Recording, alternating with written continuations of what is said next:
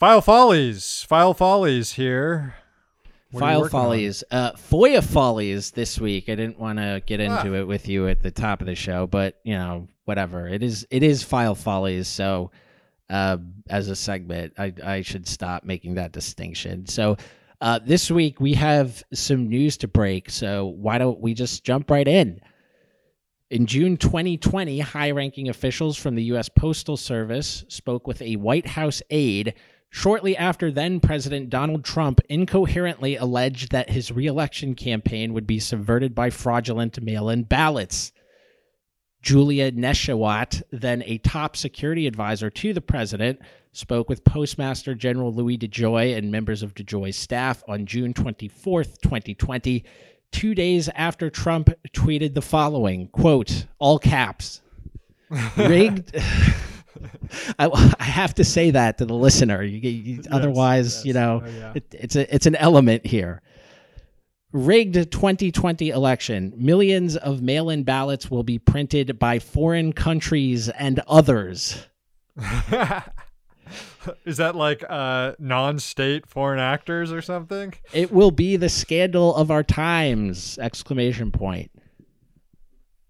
Uh, good question. I don't know. Uh, we learned of the phone call through emails released by the USPS in response to a FOIA request, which generally give a behind the scenes look at how the agency scrambled to deal with Trump's attacks on it. Postal Service General Counsel Tom Marshall made a record of the call in an awkwardly worded letter to Dr. Nesheiwat sent to the White House the day after the meeting. It begins Thank you very much for the telephonic discussion yesterday with the Postmaster General and our team to discuss election mail. Telephonic discussion, that normal that normal term we all love and use all the time to refer to a conversation that happened that otherwise would not turn up in response to a public records request. Of course, Trump's baseless attacks on mail in voting fueled delusions that led to the events of January 6, 2021. They also stoked suspicion among Trump's critics that Postmaster DeJoy was helping Trump rig the election by enacting substantial service cuts.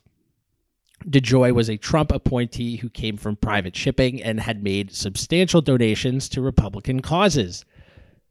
Throughout 2020, DeJoy vigorously defended the changes as necessary cost cutting measures, and he said he would even pause them until after the election to avoid the appearance of funny business. And to be fair, there were no serious accusations of the Postal Service tipping the scales for Republicans after votes were counted in an election year that saw Democrats end up in control of all elected branches of the federal government.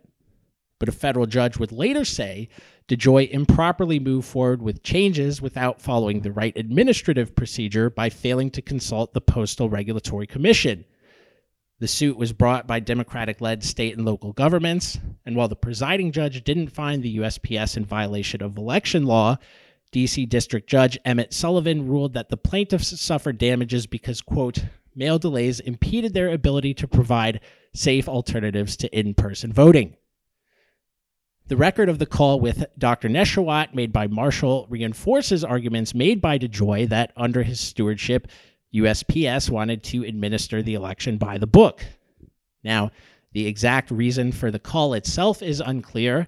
Neither Dr. Nesheiwat nor the USPS responded to requests for comment. What we can say is this, though Marshall described the phone call as being about election mail.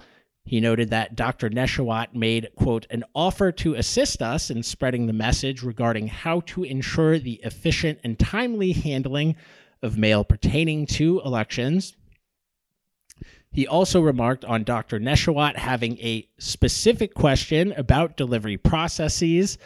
In his answer, Marshall listed facts about the oversight of election mail that the Postal Service would, quote, love you to highlight to help ensure that election officials and others take those processes into account when making decisions and on educating the public on what to expect when using the mail to vote. Now, that sort of reads like she was looking for information to talk Trump down from uh, making certain claims, such as millions of mail in ballots will be printed by foreign countries and others. Uh, if she was, we know it didn't succeed because Trump continued to bash mail in voting throughout the year, basically every day until January 6, 2021. On the other hand, it doesn't seem beyond Dr. Nesheiwat to embrace darker elements of the far right. I found a podcast interview with her that was released two weeks after January 6. It's called The Burn Bag National Security and Foreign Policy Redefined. The hosts lobbed Dr. Nesheiwat a softball to say January 6 was bad. And, uh, well, here's how that went. So, when we look at domestic threats, especially the threat of domestic terrorism, have we seen a shift, uh, in your opinion, from you know Islamic extremism to more politically motivated uh, terrorism, for example, on the far right? Mm-hmm.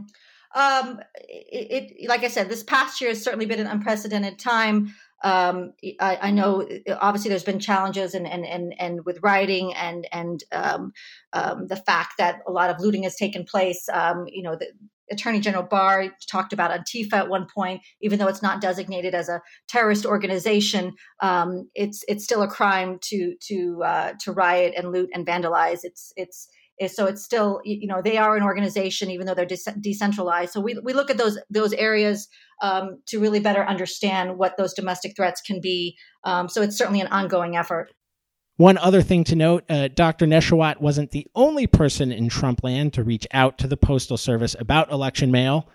We will have more on that next week. Cut us some slack here. I'm, I'm chopping this up. I just scrolled through 5,752 pages of emails, okay? Well, look at you. Look at me. As always, if you have any ideas for future FOIA requests or interesting files that you come across, send them our way. Uh, we'll credit you. We're always looking for more tentacles to reach out there and find items coming down the news streams, you know? Big time, big time. I need to I need to file some more requests soon. It's just that some of these requests I like you know, I filed them two years ago and I just assumed that I would never hear back from the government. Like, that's my baseline assumption is that when I file these requests, they're going down a black hole. Now, as we know, that hasn't proven to be the case, but it's still just like a safe assumption to take. Um, you know, ex- expect the worst, hope for the best. And now I'm getting responses where I have to go through 6,000 pages of of records. So that you know, I haven't filed. Uh, you know, when I have to do that, I, I I pump the brakes on filing. Um, but I would always I always love uh, the suggestions. So slide into those DMs.